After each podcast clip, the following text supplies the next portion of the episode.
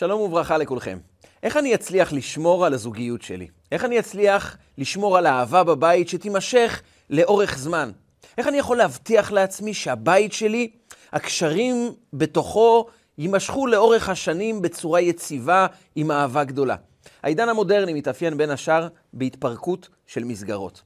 הזוגיות שמתחילה בשמחה מאוד גדולה, באהבה עצומה, עם השנים משהו בקשר הולך ונשחק, הולך ומידרדר, ולא מעט פעמים גם בני זוג מחליטים פשוט להפריד כוחות ולפרק את הבית. ואדם שואל את עצמו, אבל אני רוצה שהבית שלי יהיה יציב.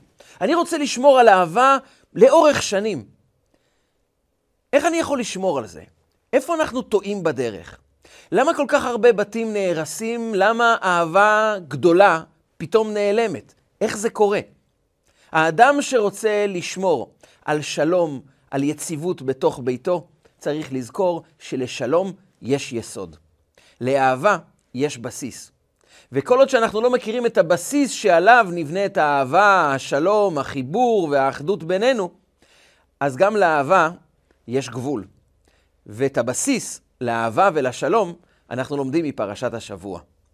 משה רבנו מתווכח עם הקדוש ברוך הוא כאשר הקדוש ברוך הוא מבקש ממנו לך לפרעה ותדבר איתו, תבקש ממנו להוציא את בני ישראל מארץ מצרים. משה רבנו שומע את זה, ואומר לקדוש ברוך הוא, שלח נא ביד תשלח. תשלח את אהרון, יש לי אח גדול, קוראים לו אהרון, ואני מעדיף שהוא ילך במקומי. והקדוש ברוך הוא מתעקש עם משה רבנו. עד שזה מגיע, וכך קראנו בשבת שעברה בפרשת שמות, שהקדוש ברוך הוא גם כועס על משה רבנו ואומר, אבל אני רוצה שאתה תלך. ואחרי כל הוויכוחים בין משה לקדוש ברוך הוא, הקדוש ברוך הוא אומר לו, אתה תלך וגם אהרון ילך. אתה תדבר את כל אשר אצווך, ואהרון אחיך יהיה נביאך. אומר לנו רש"י בפרשת השבוע, אמר הקדוש ברוך הוא למשה רבנו, אתה תדבר פעם אחת כל שליחות ושליחות כפי ששמעת מפי. כלומר, אתה תדבר עם פרעה בצורה שאתה שמעת ממני את ההוראה, ואחרי שאתה תאמר לפרעה מה אני אמרתי, אז אהרון ייכנס ויתרגם את הדברים, ויתאים את הדברים, וידבר בצורה דיפלומטית, בצורה יפה ומושכת כדי שפרעה ישתכנע. על כל הסיפור הזה יש שאלה אחת בסיסית. קודם כל, משה, למה אתה מתווכח עם הקדוש ברוך הוא? הקדוש ברוך הוא יודע מה הוא עושה, ומי כמוך יודע את זה. למה משה רבנו כל כך מתווכח עם הקדוש ברוך הוא ואומר, תשלח את אהרון? משה רבנו אומר, אני כבד פה וכבד לשון, אני לא יכול לדבר, והקדוש ברוך הוא אומר את המובן מאליו. אבל אני זה שעשיתי אותך כבד פה וכבד לשון. מי זה שגורם לאדם להיות אילם או פיסח או עיוור? הלא אני השם. אז אם אני שולח אותך, אני אשלח אותך עם כל הכישרונות וכל היכולות, כי אני זה שמנהל את העולם. זה הרי מובן מאליו. למה משה רבנו מתווכח? למה משה רבנו אומר, לא, תשלח את אהרון, אני לא מתאים. ואם הקדוש ברוך הוא מתעקש על משה רבנו, למה בסוף כן אהרון מצטרף? מה הסוד של המפגש עם פרעה שחייב להיות מבוסס קודם כל על משה ורק אחר כך אהרון? היסוד אומר הקדוש ברוך הוא למשה רבנו, היסוד חייב להיות אתה. אחר כך גם אהרון יכול לבוא, אבל הוא מגיע רק אחריך. וכאן נשאלת השאלה, למה זה צריך לעבוד ככה? עוד יותר. מסבירה החסידות כשהקדוש ברוך הוא אומר את הפסוק הבא, אתה תדבר את כל אשר אצווך, ורש"י מפרש לנו, כל דיבור כפי ששמעת מפי. אומרת החסידות, הקדוש ברוך הוא אמר למשה רבנו, תדבר עם פרעה באותה הצורה, באותה השפה ששמעת מפי. כפי ששמעת מפי, כלומר, בלשון הקודש. אתה צריך לגשת לפרעה ולדבר איתו בלשון הקודש.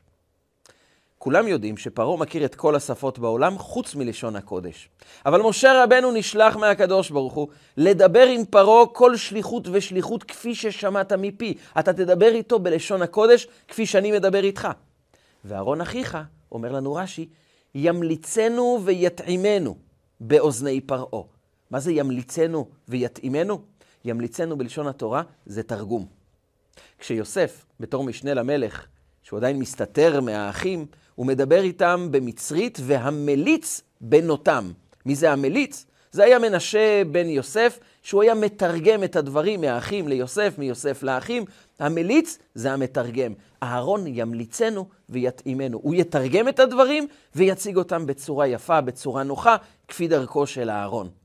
וכאן נשאלת השאלה הנוספת, אז למה משה רבנו ידבר בשפה שפרעה ממילא לא מבין, ורק אחר כך אהרון יבוא ויתרגם? ההצעה של משה רבנו הייתה טובה לחלוטין, נשלח את אהרון. משה רבנו יכול לדבר עם אהרון, להציג בפניו את כל ההוראות של הקדוש ברוך הוא, ואז אהרון ניגש לפרעה. למה התהליך חייב להיות מבוסס דווקא על משה, ורק אחר כך אהרון יכול לבוא, לתרגם ולהציג את הדברים בצורה נוחה יותר אצל פרעה? וכאן מסתתר הסוד הגדול. כדי לבנות משהו אמיתי בחיים, כדי לבנות משפחה כמו שצריך, כדי לצאת ממצרים, ומצרים זה גם המיצרים וגבולים, כל הדברים שבעצם מעכבים אותנו מלהתפתח בחיים. צריך להיות לזה יסוד. משה ורק אחר כך אהרון. אם זה עובד בצורה הזו, אפשר לצאת ממצרים, אפשר לבנות בית כמו שצריך, אפשר לעמוד איתנים על בסיס יציב בחיים שלנו. כדי להיכנס לסודו של משה ואהרון, סוד השניים, סוד היציבות בבית, רגע לפני שנמשיך, אני אבקש מכם בקשה אישית. תירשמו כמנויים, תכתבו תגובות. כל תגובה גורמת לשיעור להיות מופץ יותר. כל לחיצה על לייק מביאה את השיעור לעוד קהלים. הרעיון הזה יכול לבוא ולתרום לעוד הרבה אנשים, זה תלוי רק בנו בלחיצה אחת על לייק, הרשמה למנוי, תגובה אחת, אנחנו מביאים את השיעור לעוד מישהו שיוכל להפיק מזה תועלת. ניכנס לסודו של משה ואהרון. כאשר משה רבנו מתווכח עם הקדוש ברוך הוא ואומר לו, תשלח את אהרון, אנוכי כבד פה וכבד לשון. משה רבנו בעצם אומר רעיון. הוא אומר לקדוש ברוך הוא, הרי אני מייצג של האמת. אהרון מייצג של השלום. כך המדרש אומר. חסד ואמת נפגשו, זה משה ואהרון. אהרון הוא חסד, אהרון הוא שלום. אהרון הוא אוהב שלום ורודף שלום. אוהב את הבריות ומקרבן לתורה. הוא אדם של חסד, של שלום. משה רבנו אומר לקדוש ברוך הוא, אני אדם של אמת. אדם שהולך עד הסוף עם מה שנכון. אני לא יכול לנהוג במנהגיו של אהרון. אהרון, כך מספר המדרש, היה נוהג לעשות שלום בין איש לאשתו, בין אדם לחברו. למשל, אם ראובן היה רב עם שמעון, הוא היה הולך לראובן ואומר לו, רבת עם שמעון שמעתי. ראובן כועס, כולו אומר, בוודאי שרבתי איתו, אדם כזה רשע. מיד אהרון היה מרגיע אותו ואומר לו, אבל אתה לא יודע כמה שמעון בוכה בבית. ואומר, חבל שרבתי עם ראובן, כמה ראובן טוב, איזה שטות עשיתי, למה התנהגתי בצורה כזאת? ראובן היה שומע את הדברים ואומר, ככה הוא חושב. ומיד ראובן היה מתחיל לחשוב מחדש על כל הסיפור. אהרון היה חוזר לשמעון ואומר את אותם דברים על ראובן. הוא אומר לשמעון, ראובן מתחרט, בוכה, עצוב, כואב לו מאוד שהוא רב איתך, הוא שואל, איך הוא יכול לחזור ולהשלים איתך? שמעון היה אומר, טוב, אם זה כך, אני צריך לחשוב מחדש על כל הסיפור. כשהיו נפגשים ראובן ושמעון ברחוב, כל אחד היה חושב, הרי הוא כל כך אוהב אותי, רוצה להשלים איתי, בוא אני אשלים איתו. היו נפגשים, משלימים, מתחבקים ביחד, והשלום היה חוזר לשכון בביתם. משה רבנו לא היה עושה את זה. למה? אם זה מידה טובה, אם זה נכון, שלמרות שיש בו חריגה מהאמת, אבל על זה אמרו חכמים, מותר לשנות מפני השלום, למה משה רבנו לא עשה את אותם דברים? והתשובה היא מאוד פשוטה. אהרון זה תפקידו, הוא מידת החסד. הוא שלום. הוא נועד להשכין שלום בין אדם לחברו. משה רבנו לא יכול לחרוג מהאמת, כי תפקידו הוא להקרין את האמת כאן בעולם. ומכיוון שמשה רבנו הוא אמת, לכן עד היום בני קורח זועקים מתוך מעמקי האדמה, משה אמת ותורתו אמת.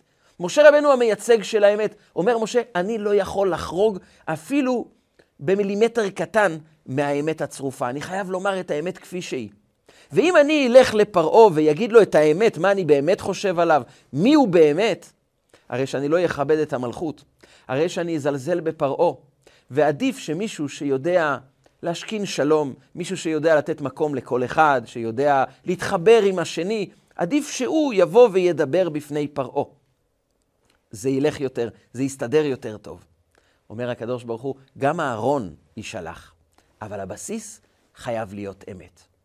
ולכן כאשר משה רבנו שואל את הקדוש ברוך הוא, ואמרו לי מה שמו, בני ישראל ישאלו אותי לפני הגאולה, מה שמו של הקדוש ברוך הוא? מה פשר הדבר? למה שבני ישראל ישאלו איך קוראים לקדוש ברוך הוא? הם ישמחו להיגאל, למה הם יתעניינו בשמו של הקדוש ברוך הוא? אלא שמשה רבנו אומר, הם ישאלו באיזה דרך אני, משה, צריך לגלות אותך כאן בעולם.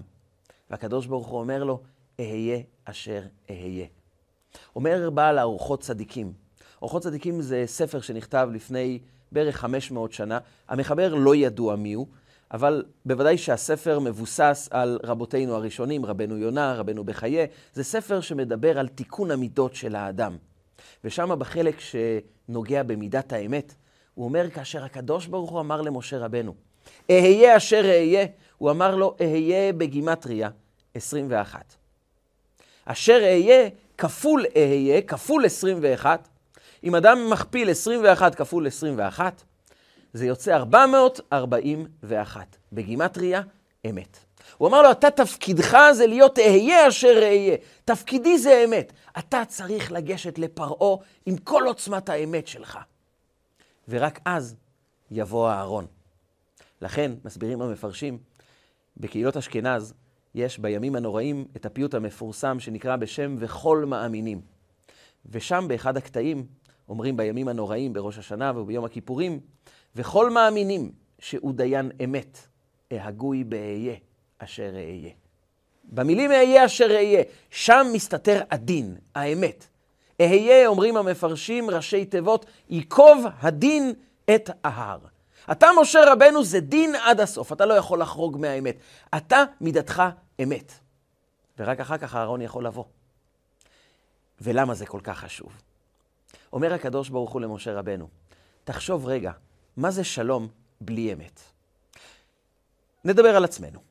כאשר אנחנו רוצים שיהיה שלום, כל העולם מבקש שלום. אין מישהו בעולם שלא רוצה שיהיה שלום, שיהיה אחווה, שיהיה אחדות. אז נוצר כאן דבר מוזר, כל העולם רוצה שלום ויש המון מלחמות.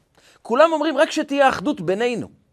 אבל עורכי הדין, הם פשוט ממלאים את כל הארץ בתיקים של מריבות בין שכנים, מריבות בין אנשים, השופטים קורסים תחת הנטל, כל אחד תובע את חברו, אז איך יכול להיות שכולם רוצים שלום ואחדות ויש כל כך הרבה מריבות?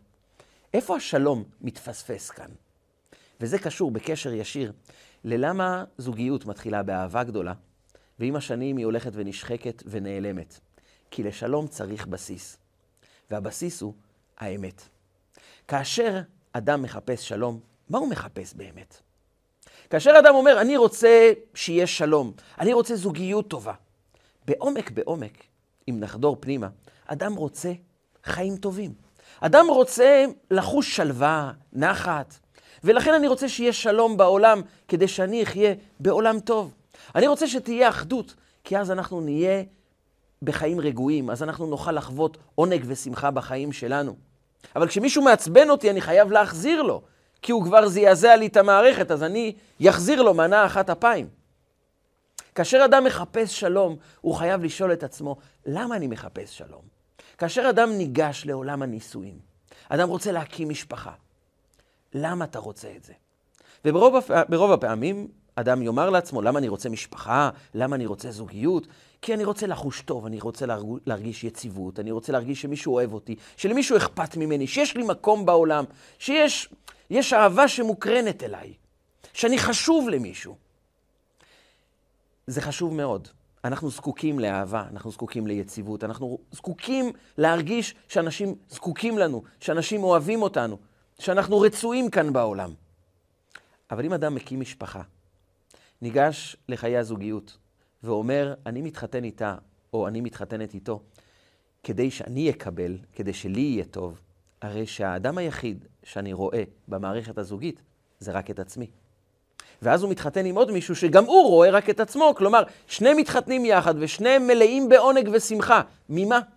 מהעובדה שאני קיבלתי את המתנה הגדולה. אני הצלחתי לקבל משהו שיעניק לי המון המון טוב, כי החיים שלי היו חסרי יציבות, יבשים, לא מעניינים, חסרי רגש, ועכשיו, עכשיו אני מקבל משהו שיעניק לי המון רגש, המון התלהבות, המון שמחה, המון אהבה, ואני שמח מאוד. אבל כאן התקלה הגדולה, כאן המכשול הגדול. כי האדם אומר, אני רואה את עצמי, וכל בן הזוג או בת הזוג, האדם שלידי, נועד לספק לי את הסחורה. ואז אני לא רואה אותו, אני רואה את עצמי. וכששני אנשים חיים יחד בתוך בית שכל אחד רואה את עצמו, הם מעולם לא נפגשו. וכששני אנשים לא נפגשים בהתחלה, כל אחד מקבל מהשני המון עונג, המון שמחה, אבל החיים זה לא רק גן של שושנים, זה לא רק לחוות כל הזמן עונג. אחר כך מגיעים אתגרים, אחר כך מתמודדים מול חסרונות, כל אחד אצל השני. אז אנחנו מגלים שיש לא רק מעלות, יש גם חסרונות, יש גם דברים שלא עובדים כמו שהייתי רוצה, יש דברים שאני לא ידעתי. ואז אדם מתחיל להגיד, רגע, אם התחתנתי כדי לקבל עונג, ועכשיו אני מבין שיש פה כבר כמה דברים שלא נעימים לי, אז אני חייב לבדוק אם זה משתלם. כשאדם רואה את עצמו, מה אני מקבל, הוא מבין שהוא גם צריך לתת. אבל כמו בכל ביזנס, כמו בכל עסקה, אנחנו מבינים שיהיה לנו הוצאות, אנחנו מוודאים תמיד דבר אחד, שההכנסות יהיו גדולות יותר מההוצאות. וכשאדם נכנס למערכת הזוגית, כשאדם בונה משפחה ושואל מה אני יכול לקבל, ובמילים אחרות שואל מה ההכנסות שאני אקבל, ובשלבים הראשונים של הנישואים אדם אומר לעצמו כנראה שההכנסות יותר גדולות מההוצאות. עם השנים הוא מתחיל להבין שזה לא בדיוק עובד ככה. ואז הוא אומר, אני מוציא יותר מדי, כמה אני משקיע, ואז הוא ניגש לרב ואומר, כמה אני נותן ומה כבר אני מקבל בחזרה. במילים אחרות, הביזנס לא הולך טוב. העסקה מוציאה הרבה הוצאות ואין כל כך הרבה הכנסות. והפלא הגדול, שכל אחד מבני הזוג מרגיש את אותה הרגשה, שאני נותן יותר ממה שאני מקבל. איך זה הגיוני? שניהם צודקים. הטעות היא כל המערכת. לא באתם להקים עסקה. בית זה לא עסק. בית זה לא ביזנס שאני שואל את עצמי, האם הרווחים גדלים על ההוצאות? האם אני מרוויח יותר ממה שאני מוציא? כי במקום הזה אני לעולם לא אפגוש את האדם שמולי. אני לא רואה אותו, אני רואה רק את עצמי. וכשאדם מחפש אהבה, יציבות, שלום, נחת, אם הוא מחפש את עצמו, הוא לא רואה את השני, אין נקודת מפגש. אין נקודת מפגש, בסופו של דבר, לטוב אנחנו מתרגלים, לרע אנחנו לא מוכנים להתרגל, הוא תמיד יתפוס יותר מקום, ואז תמיד האדם ירגיש שהחיים כבדים עליו, שדורשים ממנו יותר ממה שהוא מרוויח, ואז אדם או משלים עם המקום שבו הוא נמצא ורק חווה חוויות לא נעימות, או שהוא מחליט פשוט להיפטר מכל העניין הזה, כי העסק הזה כבר לא מכניס. וכאן אדם צריך לשאול שאלה אחרת. השלום חייב להיות מבוסס על אמת. הנחת, השלווה, חייבת להיות מבוססת על מידתו של משה רבנו. מהי מידתו של משה רבנו? האמת של משה רבנו זה לשאול את עצמי מה התפקיד שלי. משה רבנו בגיל 20, נאמר עליו, ויגדל משה, ויצא לראות בסבלות אחיו. אומר לנו רש"י, מה זה ויגדל משה? משה רבנו עלה לגדולה, שמינהו פרעה על ביתו. פרעה מינה את משה רבנו להיות אחראי על ארמון המלך. משה רבנו מקבל בגיל 20 את אחד התפקידים הבכירים בעולם באותה תקופה. הוא הופך להיות מנהל המשק של הארמון של המלך. והוא יוצא לראות בסבלות אחיו. הוא עדיין לא המנהיג, יש מספיק מנהיגים, יש מספיק אנשים אחראים על מה שקורה בעם ישראל. ומשה רבנו רואה איש מצרי מכה איש עברי מאחיו.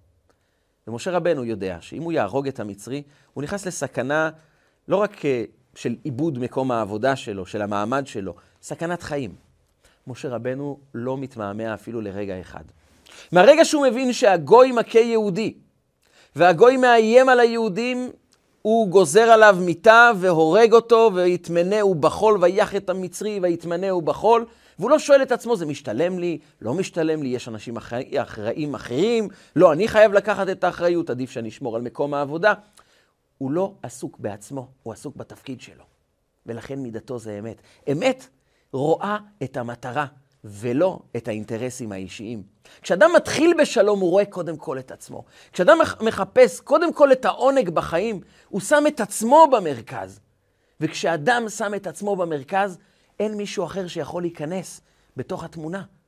כי הוא יכול להיות פה רק אם הוא יספק לי את העונג שלי. המקום היחיד שבו אפשר לתת לכולם באמת להיכנס, זה רק במקום שכל אדם שואל את עצמו, מה תפקידי? הגעתי לעולם כדי למלא שליחות. מהי שליחותי? כשאני מתחתן, אני שואל את עצמי, מה הדבר שאני יכול להעניק? מה הדבר שאני יכול לתת? אדם צריך להסתכל על בן הזוג, בת הזוג, ולשאול, איך אני יכול למלא את החיסרון שלהם? איך אני יכול לעזור לכאבים שלהם? אני פה כדי לרפא את הכאבים של מי שנמצא לידי. זה לא אומר חלילה שאני צריך לוותר על מה שאני זקוק לו, אבל זה לא תלוי אחד בשני. בנפרד אני אמור גם לבקש, אני זקוק ליותר התייחסות, ליותר דיבורים, ליותר דאגה. אני חייב להיות מודע למה אני צריך, ולהעלות את זה בזמן שנכון יהיה לדבר על זה. אבל אף פעם אני לא אמור לתלות את זה בכמה אני נתתי, ואם אני לא אקבל, אני כבר לא אתן. זה מערכת של משא ומתן, של מסחר, של תן וקח, וזה לא מערכת שבה נפגשים עם האנשים, אלא אני נמצא פה כדי לתת. וכאשר אני רואה את המעלות שבאדם שלידי, זה המתנה שקיבלתי. החסרונות שלו הם לא נגדי, הם בדיוק הסיבה שבגללה אני נמצא כאן, כדי למלא את החיסרון, כדי לרפא, כדי להביא מזור ותרופה, כדי להעניק נחת, שמחה, כדי לומר, עכשיו יש כאן מישהו שיהיה איתך, שיהיה איתך, שילווה אותך לאורך הדרך. בשביל זה אני פה. וכשאדם שם קודם כל את האמת, את השליחות, את התפקיד, על הבסיס הזה נוצר מפגש. וכשנוצר מפגש, כאן מתחילה אהבה אמיתית, כאן מתחיל זוגיות אמיתית, כאן מתחיל חיבור אמיתי, לא חיבור שכל אחד יש לו אינטרס, ובשילוב האינטרסים אנחנו חשים טוב ביחד. כי אז, ביום שהאינטרסים כבר יהיו מנוגדים, הכל מתפרק. אבל כאן יש חיבור, כי כל אחד רואה את השני, וכשכל אחד רואה את השני, נוצר חיבור אמיתי. הרבי מלובביץ' פעם אמר, אמר ליהודי אחד, שהיה רב קהילה, ובחר בשלב מסוים לעזוב את הקהילה וללכת לבית המדרש בירושלים וללמוד לעצמו, ובעצם לנטוש את הקהילה שהוא היה בה ולמנות רב צעיר אחר. הרבי מאוד שכנע אותו, תישאר בקהילה שלך, אתה כבר מכיר אותם, אתה יודע איך לפעול עליהם. זה יהיה נזק רוחני אם אתה תעזוב עד שהרב החדש ילמד את העסק, עד שהוא יתחבר לכל האנשים. אתה כבר עושה את העבודה בצורה טובה. כל אותה פגישה, אותו יהודי רב לא השתכנע. בסופה של פגישה הרבי שאל אותו, תגיד לי, איפה ממוקם הלב? אמר לו, הלב ממוקם בצד השמאלי של האדם. אומר לו, רבי, אבל תגיד, ביהדות, איזה צד הוא הצד החשוב? אמר לו מיד, ימין השם רוממה, ימין השם עושה חיל, כל פניות שאדם פונה יהיו לימין, ימין זה הצד החשוב. אומר לו רבי, אז למה הקדוש ברוך הוא שם את הלב בצד שמאל? לא היה מתאים לשים אותו בצד ימין? הוא הרהר לרגע ואמר, באמת לא חשבתי על השאלה הזאת, זה באמת מעניין, למה שם ריבונו של עולם את הלב בצד שמאל? היה מתאים לשים בצד ימין. אומר לו הרבי, הקדוש ברוך הוא שם את הלב בצד ימין.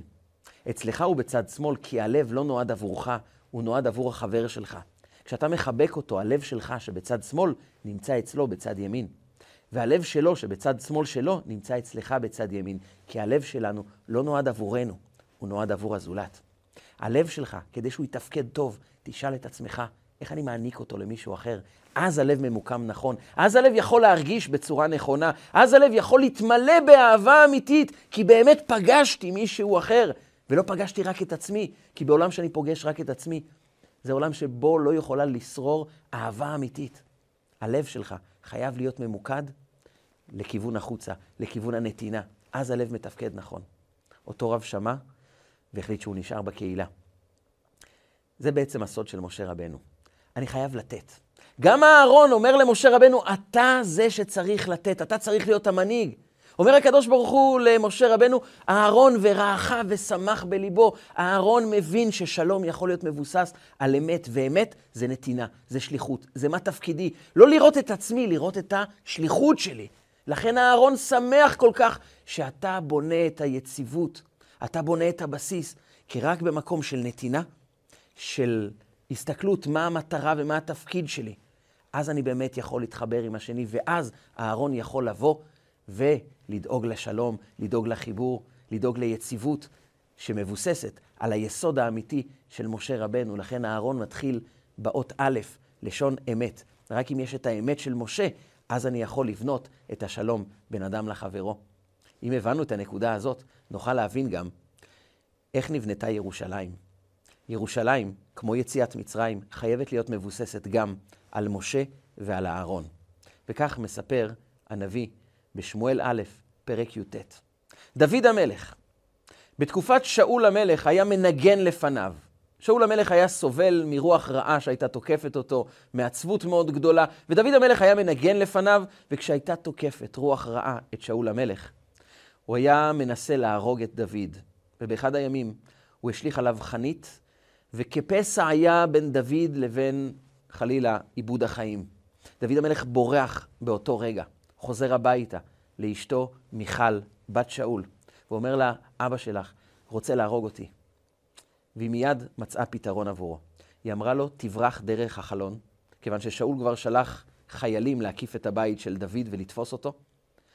היא אמרה לו, תברח דרך החלון, ואני בינתיים אשים במיטה דמות של פסל שיחשבו שאתה ישן במיטה. דוד המלך בורח מהחלון, וכשחיילים נכנסו לתוך הבית, היא אמרה, דוד המלך, אה, דוד חולה, ותחכו לבוקר. בחלוף כמה שעות, הם מגלים שבסך הכל יש פסל בתוך המיטה, ושאול צועק על מיכל, מה את עוזרת לאויב שלי? את סייעת לו לברוח? היא אמרה, לא, אבא, הוא פשוט איים עליי, ולכן הייתי חייבת לעשות את מה שהוא אמר, כי אם לא, הוא היה הורג אותי. היא מצאה את הפתרון הזה, דוד המלך נמלט מהבית. הוא לא יכול לחזור לאשתו, אין לו בית, הוא נידון למוות. המלך רודף אחריו. מצוקה נוראית של אדם. לאיפה הוא בורח? אומרים לנו חכמינו. אומר הנביא, שהוא ברח לשמואל הנביא. וכאן הדבר המפתיע. חכמינו עומדים על העובדה שזה הולך להיות השיחה היחידה בין דוד לבין שמואל כל חייהם. שמואל הנביא משך את שאול למלך. כשהקדוש ברוך הוא הודיע לשמואל הנביא ששאול כבר לא יהיה מלך, ניחמתי כי המלכתי את שאול. שמואל התאבל תקופה ארוכה על עיבוד מלכותו של שאול. והקדוש ברוך הוא אמר לו, אל תתאבל יותר מדי, לך תמשך את בנו של ישי, בית הלחמי, הוא גר בבית לחם, תמשך את אחד מבניו, זה היה דוד המלך, ומהרגע ששמואל מושך את דוד למלך, עדיין הוא לא מתמנה למלך, אבל הוא המיועד להיות המלך. מאותו הרגע, עד סוף ימיו של שמואל, אין שום שיחה בינו לבין דוד, חוץ מאותו הלילה. באותו הלילה דוד ניגש לשמואל ומספר לו מה שקרה לו, ושמואל אומר לו, אז מה אני יכול לעשות? אומר לו דוד המלך, אתה חייב לעזור לי בנקודה אחת. אני חייב לברר איפה ממקמים את בית המקדש בהר המוריה. מה המיקום המדויק של בית המקדש? וכאן אומר הנביא, וישבו דוד ושמואל בנויות ברמה. אומרים חכמינו בגמרא בזבחים דף נ"ד, מה זה יושבים בנויות ברמה? הם יושבים ברמה, מקום מושבו של שמואל, ועוסקים בנויו של עולם.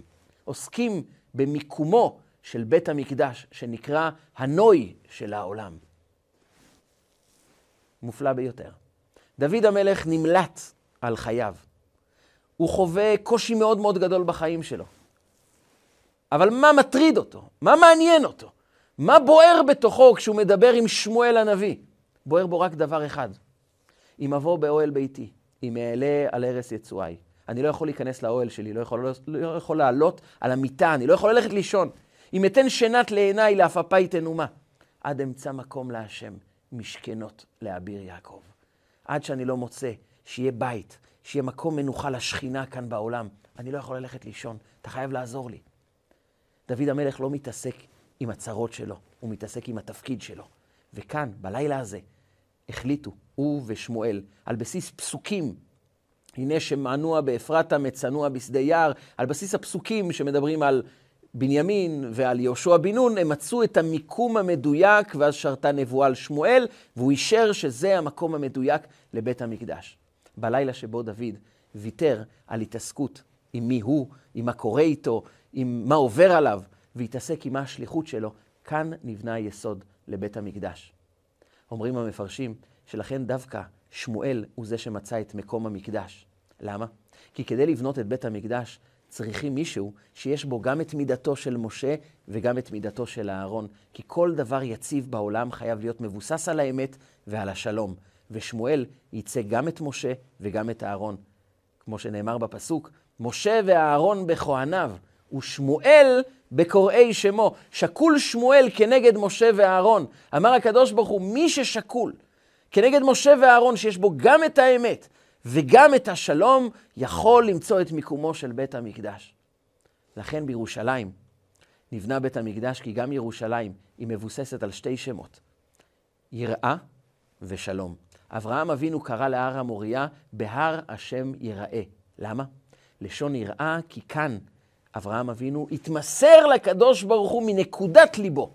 הוא היה מוכן להקריב את בנו יצחק האהוב בעקבות דרישתו של הקדוש ברוך הוא, קח נא את בנך את יחידך, במקום שבו אברהם אבינו התמסר לגמרי לקדוש ברוך הוא, הוא בנה את הבסיס, אמת. יראה לא במובן של פחד מעונש, יראה במובן של התמסרות טוטאלית לשליחות, לאמת, לתפקיד, למה רצונו של בורא עולם ממני. על הבסיס הזה נבנה גם השלם.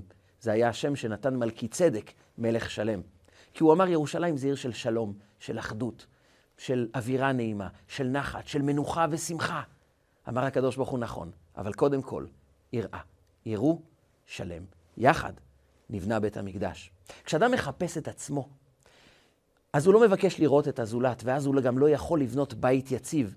כי במקום שבו אדם רואה את עצמו, שני אנשים רואים כל אחד את עצמם, הם לא יכולים להתחבר ביחד, ואז לא נבנה יסוד אמיתי. אבל במקום שכל אחד רואה את השני, במקום הזה נבנה בית המקדש, כי יש פה גם אמת וגם שלום. כאשר אנשים באים ואומרים, כמה אנחנו משתוקקים שמשיח יבוא. זו השתוקקות פנימית שלנו, אנחנו רוצים כבר לחיות בגאולה, אנחנו רוצים לחיות בעולם טוב יותר. כדאי שניקח את הרעיון הזה גם לשאלה, למה אנחנו מצפים בדיוק? ננסה להמחיש את זה רגע, דרך סיפור שהיה בעיירה יהודית אחת, שיום אחד אחרי מנחה ערבית חזר הבעל הביתה.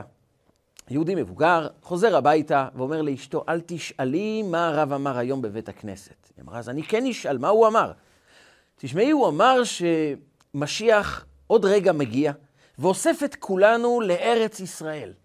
אנחנו חיים כעת ברוסיה, בעיירה, ויש לנו כבר כבשים ועיזים ופרות, והוא הולך לקחת את כולנו לארץ ישראל. תגידי, מה נעשה? אומרת לו, צרה צרורה, מה נעשה? עד שכבר הסתדרנו כל כך עם אה, כל הפריצים מסביב, ויש לנו כל כך הרבה צאן ובקר, ועכשיו הוא לוקח אותנו, מה נעשה? תדבר עם הרב שיושיע אותנו מהמשיח הזה. דבר איתו, שיוותר על הרעיון. טוב לנו פה. הוא אומר אני באמת אדבר איתו. למחרת הוא מדבר איתו, חוזר הביתה, אשתו שואלת אותו, נו, מה הרב אמר? הוא אומר, תראה, דיברתי איתו והרב אמר שהוא מבין אותנו מצוין. אבל שלא נשכח שגרים גם קוזקים כאן ברוסיה, והקוזקים זה חיילים פראיים שכל תקופה הם יוצאים מדעתם והולכים ומבצעים טבח ביהודים. ולכן עדיף שנעלה לארץ ישראל עם משיח, כדי שלא יפגעו בנו הקוזקים האלה. אז נוותר על הצאן, ובאמת אולי כדאי שנעלה כבר לארץ ישראל עם המשיח. אומרת לו אשתו, זו באמת נקודה שצריך לחשוב עליה.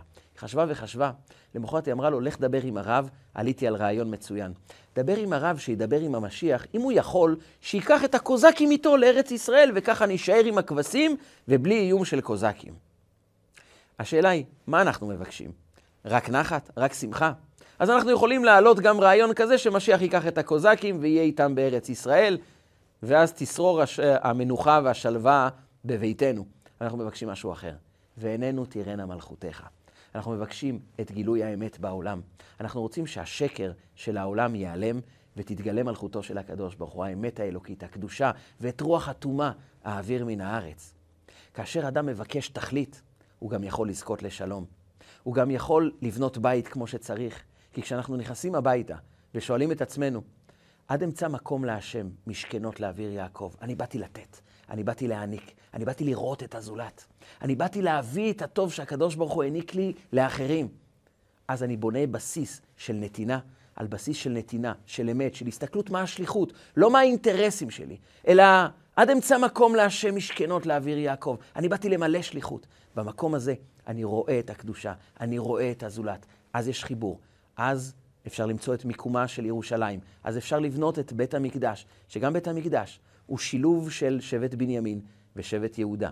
הוא שילוב של המזבח, שעליו אמרו חכמים בגמרא בירושלמי, במקום מזבח, תשים את לשכת הגזית. כי במקום של רחמים, אנחנו חייבים את מקום האמת. במקום של דין, יש גם את המקום של החסד. ואם אנחנו מסתכלים על האמת של החיים, אנחנו ניגשים לעבודה כאן בעולם. הענקה ונתינה, ואז גם שורה השלום, אז מגיע גם הרחמים, ואז הקדוש ברוך הוא אומר, אפשר כבר לבנות את ירושלים, עיר הקודש, תיבנה ותיכונן עם משיח צדקנו במהרה בימינו, אמן ואמן.